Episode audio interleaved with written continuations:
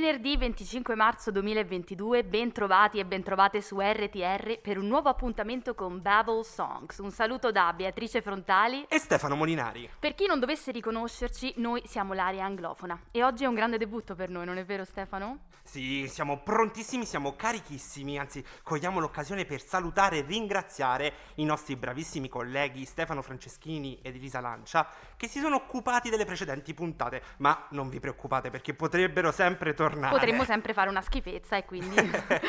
per chi invece si fosse sintonizzato soltanto oggi per la prima volta, ricordiamo che cos'è Babble Song, Stefano. È un programma radioculturale sul rapporto tra parola e musica nelle rispettive tradizioni musicali dei paesi di lingua inglese, francese, spagnola, tedesca e portoghese. Un progetto ideato dalle professoresse Maddalena Pennacchi e Marta Perrotta, che vede protagonisti le studentesse e gli studenti di lingue, letteratura e culture straniere di Roma 3. Stefano, che dici? Siamo pronti per presentare il tema della puntata di oggi? Il titolo della puntata di oggi è The Great Divas. Parleremo delle più grandi regine della musica del passato, donne che con il loro straordinario talento e il loro carisma eccelso hanno conquistato la scena e segnato la storia della musica. Ma Beatrice, che cos'è una diva? Tu sapresti definire una diva? Una diva, secondo me, è talento allo stato puro.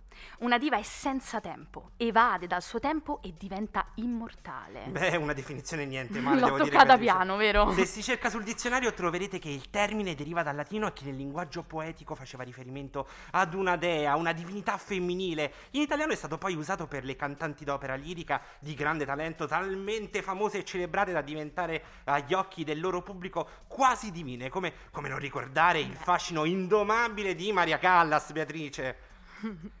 Negli ultimi decenni però questo termine ha cominciato ad essere usato mm, un pochino negativamente, infatti si fa più riferimento diciamo al comportamento che all'abilità canora. Spesso infatti le dive vengono etichettate difficili, capricciose, esigenti, insomma un termine che oggi si avvicina molto a quello di prima donna. È un pochino sorprendente che un termine che originariamente si riferiva a donne di talento, oggi invece eh, si riferisca invece a, ad una, diciamo, a, mh, mm, fa una descrizione poco lusinghiera di queste donne, no? È vero, infatti nella puntata di oggi noi vogliamo reclamare il significato iniziale del termine diva, celebrando queste straordinarie cantanti e le loro strabilianti abilità, regalandovi anche qualche particolarità sulle loro personalità. Qualche chicchetta, insomma. Esatto, sulle loro vite. Tutto questo tramite l'analisi di alcune delle canzoni più famose che hanno lasciato un segno indelebile nella musica internazionale. E dunque partiamo con una delle personalità più straripanti. È vero, una, è vero. Donna, una donna dalla voce in ottave multiple dalla regina del soul Arita Franklin con R-E-S-P-E-S-T Respect. Respect.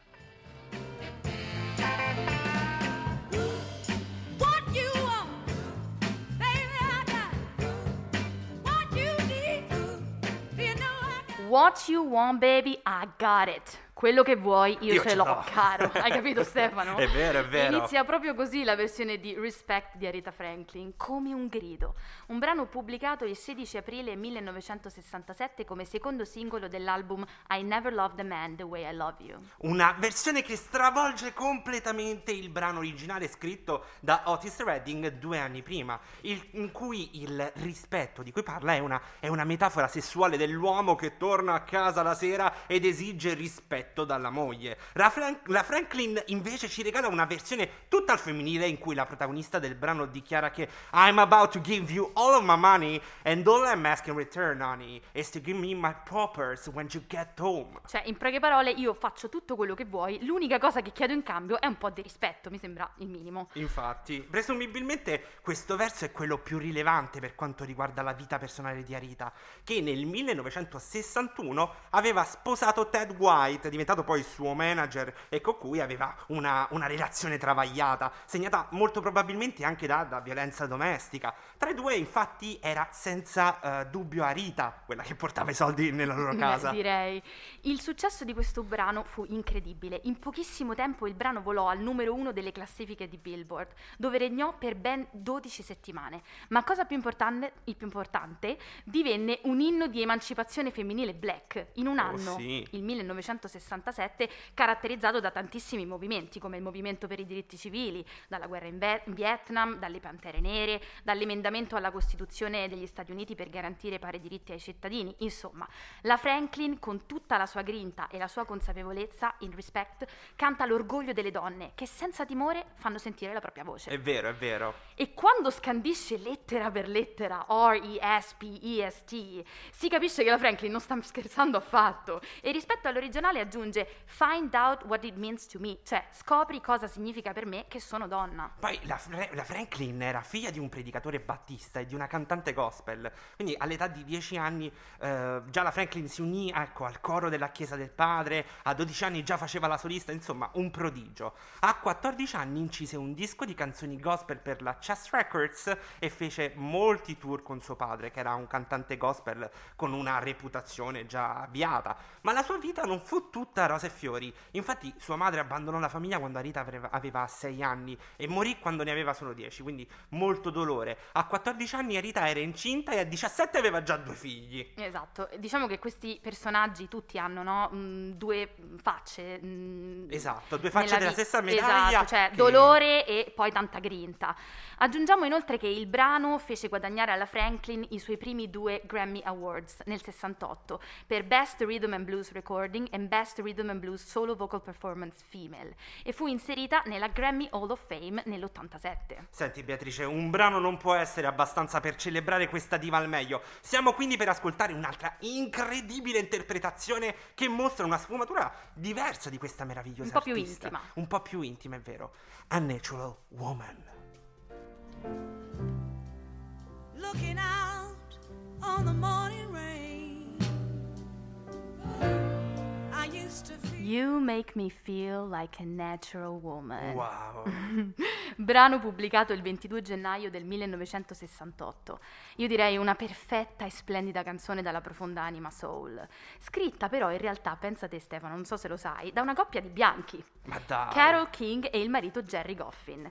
I due cantautori, pensa come andò, furono ispirati dal produttore musicale della Atlantic Records, Jerry Wexler, che incontrandoli così per caso, per le strade di Broadway, gli chiese di scrivere una canzone intitolata Natural Woman appositamente per la Franklin. Apparentemente sembra una semplice canzone di una donna che si sente apprezzata dal marito, ma il modo in cui la interpreta Arita Franklin dà al brano un significato molto più profondo, un significato di potere e di amore verso se stessi. Oh baby, what you've done to me, you make me feel so good inside and I just wanna be close to you, you make me feel so alive. Cioè, in poche parole, cosa mi hai fatto? Mi fai sentire così bene che voglio essere vicino a te perché mi fai sentire viva. Oltre a queste parole piene di amore, però è stata, è stata proprio la formidabile e travolgente interpretazione della, della Queen of Soul a rendere il brano una delle canzoni d'amore più belle di tutti i tempi e una delle più grandi ballate soul rimaste nella storia.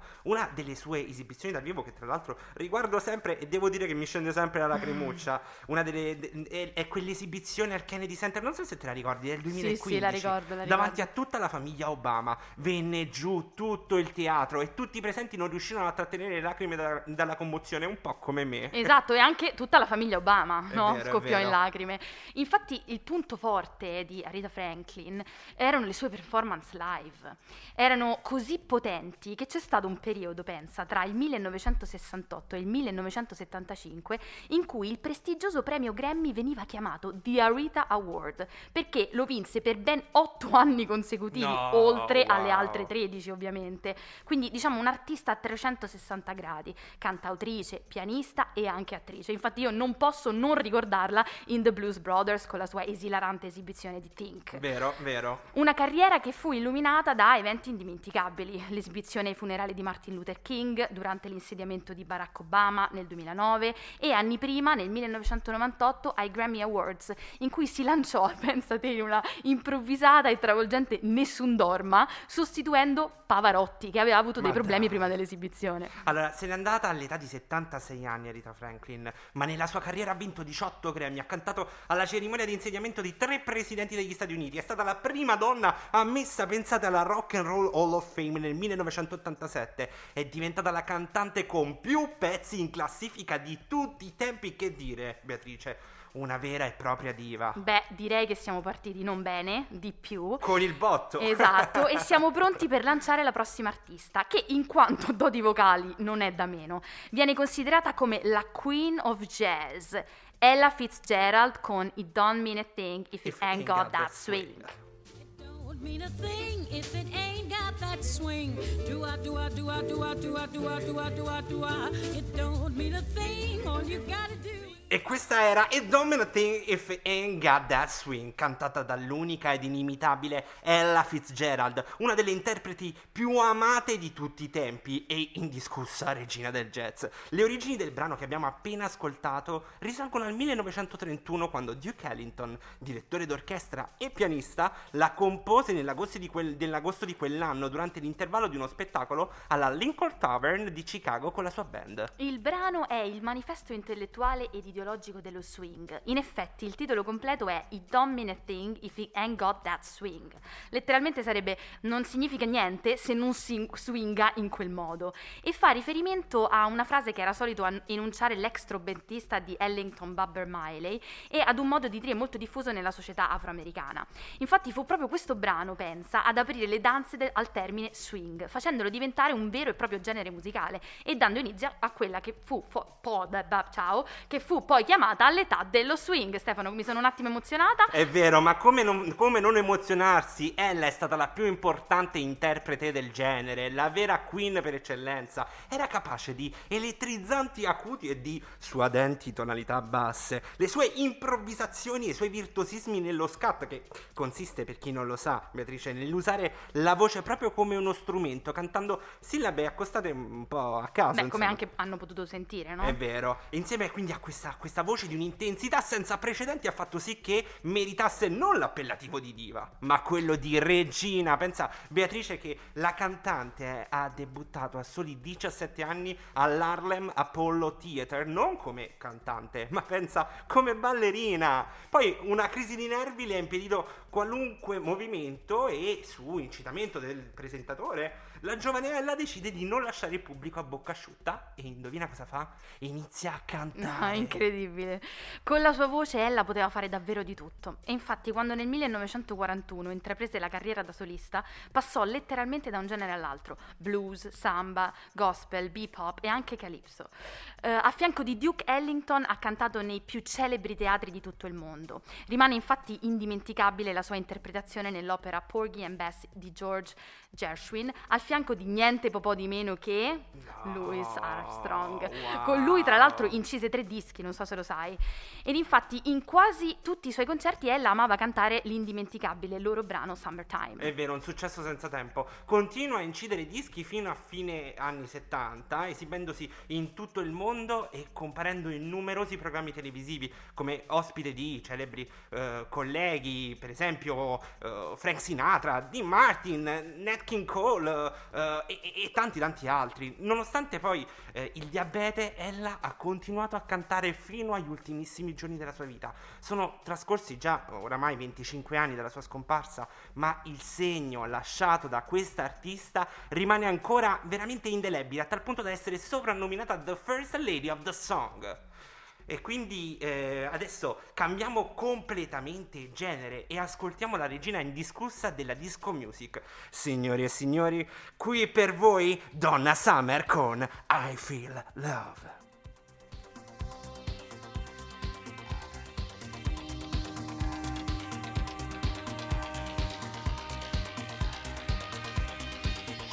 Beh, io non ce l'ho fatta a non ballare. Tu, Stefano? No, ero già qui che mi scatenavo. Davvero è impossibile resistere al ritmo pulsante e travolgente di I Feel Love di Donna Summer, conosciuta come The Queen of Disco, a caso, eh? Pezzo che è diventato un evergreen non soltanto della disco music, ma di tutta la storia della musica popolare. Questo è l'ultimo brano dell'album I Remember Yesterday, pubblicato nel 1977 con la collaborazione di Giorgio Moroder. I Feel Love aveva la missione di immaginare la musica del futuro. L'idea geniale era quella di fondere la techno alla disco music, sconvolgere l'ascoltatore con la linea di basso e i riverberi del sintetizzatore, che con le loro pulsazioni ipnotiche, possiamo dire Beatrice, crearono un beat incredibilmente affascinante. Infatti la melodia non era così fondamentale, tant'è che venne concepita in un secondo momento. Pensate che l'uso dei sintetizzatori era una pratica ancora poco comune nel 1977 e I Feel Love, dall'alto del suo clamoroso successo, numero uno praticamente ovunque, spalancò le porte all'uso dell'elettronica, influenzando altri artisti e permettendo l'evoluzione della musica pop e dance nei decenni successivi. La voce della Summer rincorre e si intreccia al sintetizzatore e alla linea di basso per tutto il, pra- il brano, scatenando un effetto ipnotico sull'ascoltatore. E nonostante il testo, diciamo, presenti una struttura piuttosto lineare e non sia contraddistinto da, da particolari complessità tematiche, la Summer gioca molto abilmente con le immagini che evoca. Dopo l'introduzione di questo stato d'animo, il piacere, reso esplicito dal verso It's so good, assistiamo ad un'intensificazione, ad un climax della sfera dell'amore e soprattutto della passione. Ma l'essere innamorata a Donna Summer non basta. Si passa quindi da I'm in love I feel love e il ritornello ancora più icono- iconicamente della, del- della strofa precedente resta mm, appunto scolpito nel cuore di chi l'ascolta. Dopo le vette toccate da questa escursione passionale, nella strofa successiva si registra una discesa altrettanto intensa. Oh, fall and free, fall and free. Lasciati cadere, insomma, gettati liberamente. C'è anche chi dice che gli anni Ottanta siano iniziati, an- almeno dal punto di vista musicale, con l'uscita di questo brano. Vero, vero. I Feel Love ha rivoluzionato il concetto e l'esperienza di musica da club, come disse lo storico produttore Brian Eno, o Eno, I don't know, a eh, David Bowie. Devi assolutamente sentire questa roba, è il sound del futuro. È vero, è vero, ma Donna Summer non è stata solo il caposaldo della disco music. Anzi, la sua carriera di artista musicale inizia prima dell'avvento della disco e ha continuato anche successivamente. La longevità artistica di Donna Summer è stata possibile grazie alla vari- varietà del suo repertorio che include, ecco, R&B, gospel, rock. Lei e addirittura Ostaff, ad esempio, uno dei suoi più grandi successi, le va sui Grammy come cantante rock femminile. Ma vai, passiamo al prossimo! È vero, passiamo ad un altro carica? brano sempre con Donna Summer. Stiamo per ascoltare un incredibile duetto, questa volta Enough is Enough, Donna Summer featuring Barbara Streisand.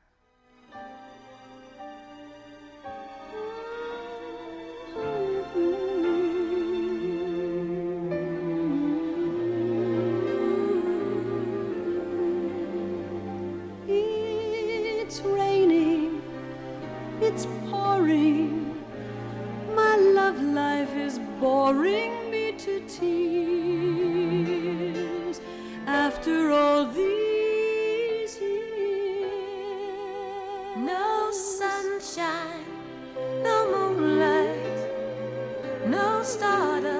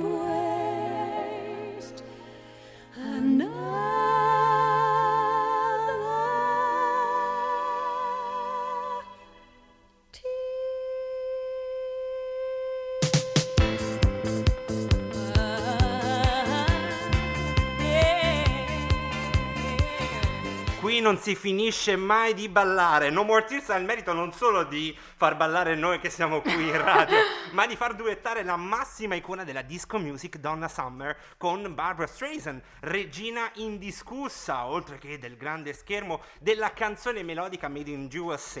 Il pezzo ha conquistato in pochissimo tempo la vetta delle classifiche statunitensi e la top 10 di quella italiana. Ma ti racconto, pensa, io oggi sono quella delle chicche, che fu l'autore del brano, Paul Jabara, a proporre alle due dive di eseguirlo in coppia. La cosa andò così. Una sera Jabara, andando a casa di Barbara per cena, decise di portare con sé Donna Summer come sorpresa per Jason, Beh, che bella il sorpresa. figlio adolescente di Barbara e fan sfegatato della disco music.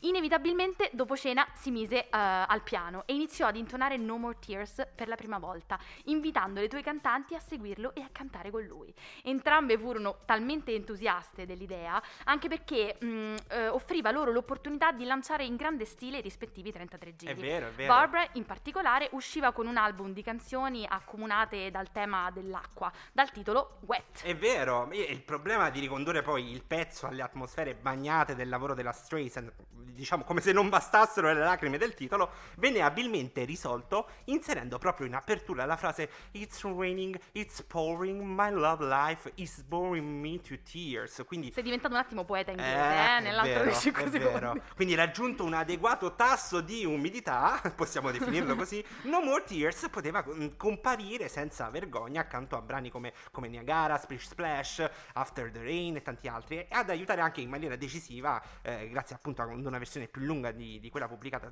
sing- nel singolo, eh, le vendite di Wet dell'album, che nel giro di pochi mesi sarebbe divenuto disco di platino de- negli Stati Uniti. Musicalmente No More Tears inizia con un lungo segmento in tipico stile Broadway che rivela tutta l'abilità e i polmoni della Streisand. Poi entra Donna Summer che cambia immediatamente le sonorità del pezzo, trasformandolo in un inno funky disco alla Fame.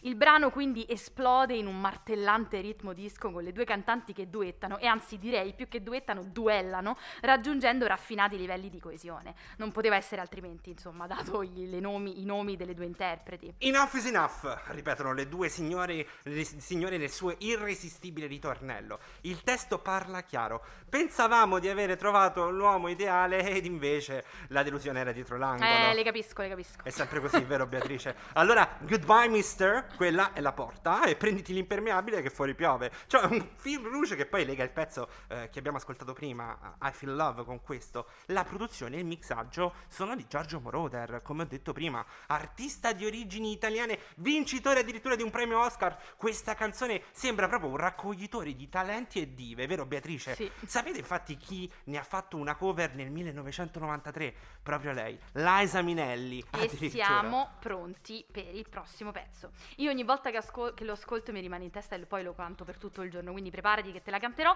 Prepariamoci ad entrare nel meraviglioso mondo del s- della soul music con I Feel Feeling Good, Sorry, cantato da Nina Simone. Sun in the sky, you know how I feel. Breeze drifting on by, you know how I feel.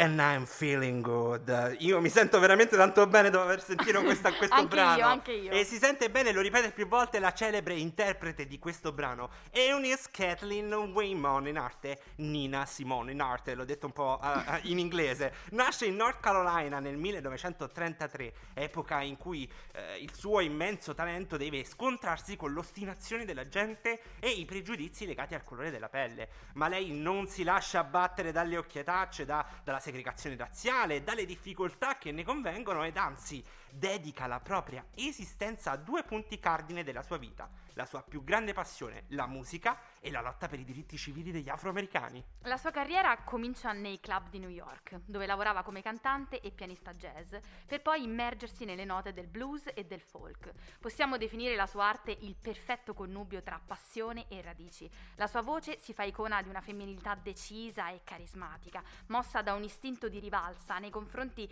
di un mondo spaventato dal potere di chi eh, avesse diciamo tutta questa autoconsapevolezza. Infatti Nina sa quanto vale e non perde assolutamente occasione di dimostrarlo. La canzone apparve nel 1964 in un musical che voleva rappresentare la, la lotta tra classi e la rivincita del sottoproletariato nero. Il brano viene intonato in un momento cruciale della vicenda, momento alimentato dal tentativo di ribaltare la quiete instaurata dalla società borghese. Ed infatti, per quanto la melodia resti docile se vogliamo, il testo dà espressione a quella libertà che si stava cominciando a respirare per le strade.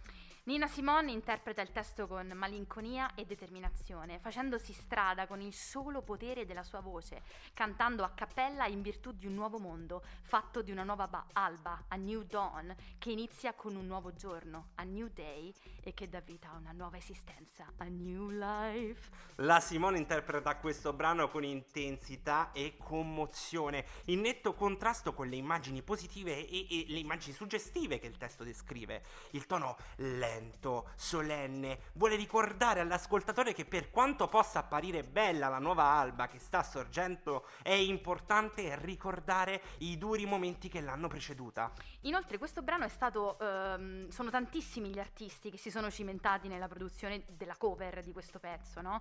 George vero, Michael. Frank Sinatra, Michael Bublé, i Muse, eppure ad oggi non possiamo leggere i primi due versi senza sentire nella nostra testa l'intensità e il carisma della voce di Nina Simone. È verissimo, Beatrice, siamo quasi giunti alla fine di questa puntata tutta al femminile e siamo pronti per lanciare la prossima artista. Cantautrice, modella, attrice, una delle voci più iconiche di tutti i tempi. Tenetevi forte perché stiamo per ascoltare, signori e signore, All at Once della meravigliosa Whitney Houston.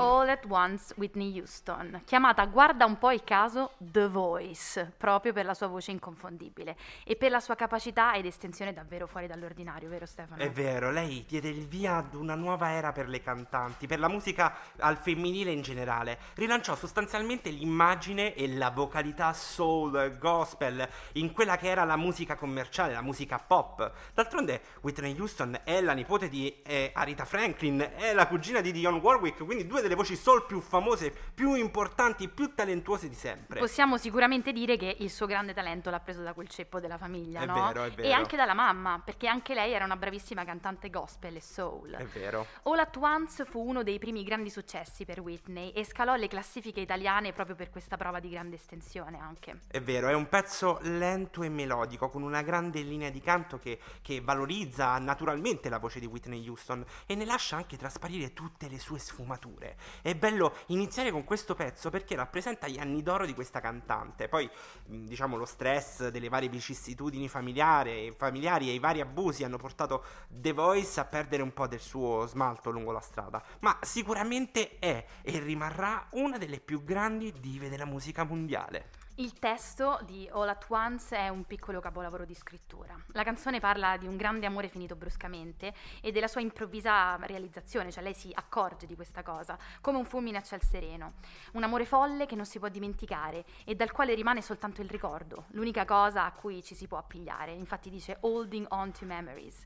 Il dolore per questa perdita, anche se non lo si vuole far vedere, rimane comunque troppo forte, tanto da non riuscire a trattenere le lacrime. I started counting teardrops and at least a million fell.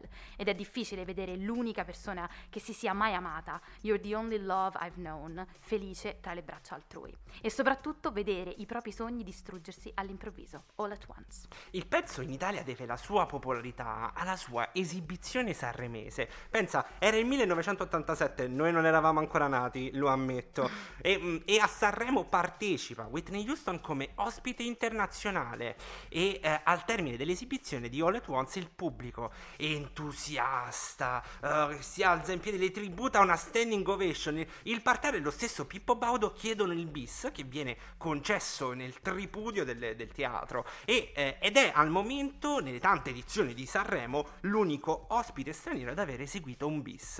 E Ma ti sei andato a ripescare l'esibizione sanremese di Sanremo. è eh? vero, la potete Sei trovare un anche un su YouTube. fan di Sanremo, tu, È eh, vero, di la verità. vero. Lo ammetto, lo ammetto. E per l'ultima canzone vi invito a chiudere chiudere gli occhi e a lasciarvi andare alla commozione.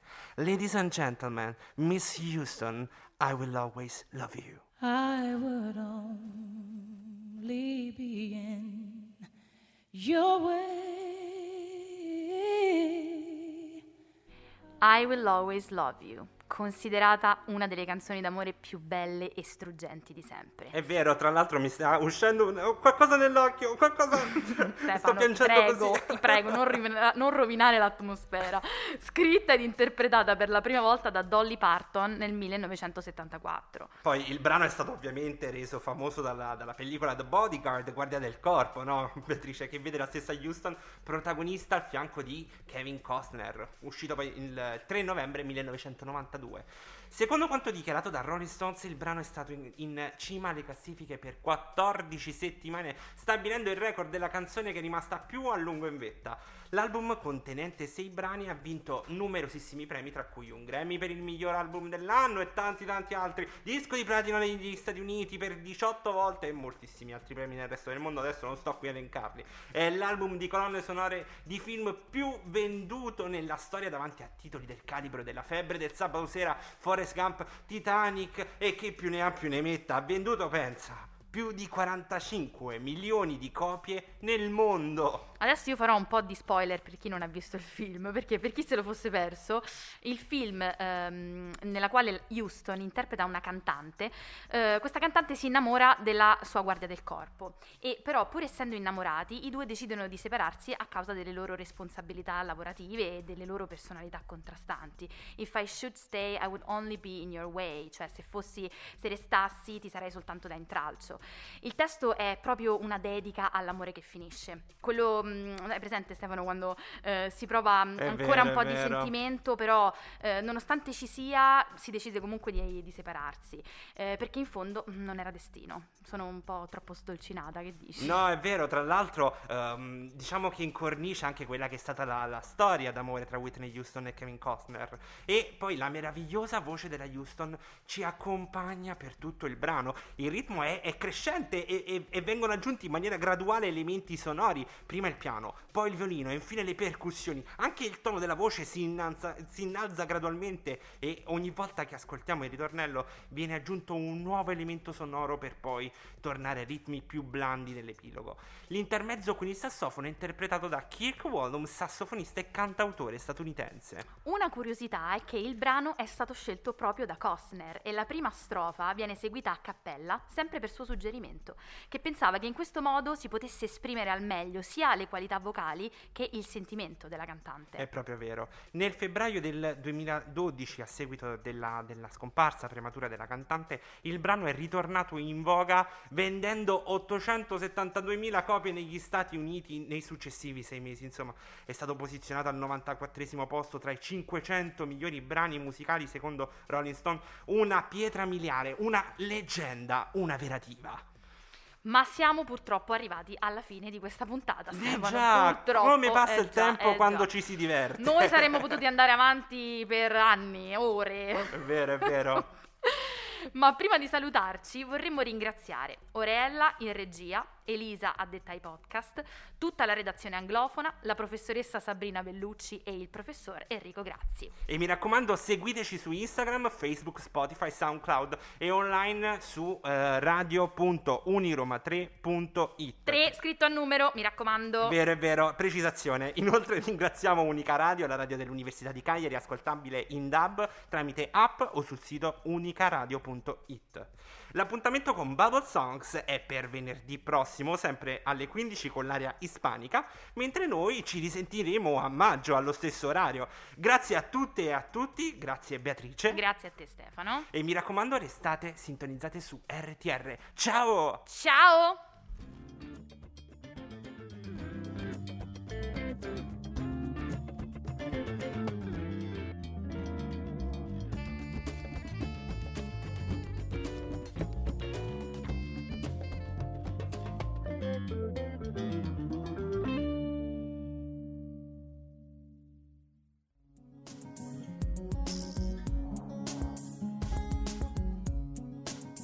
RTR Roma 3 Radio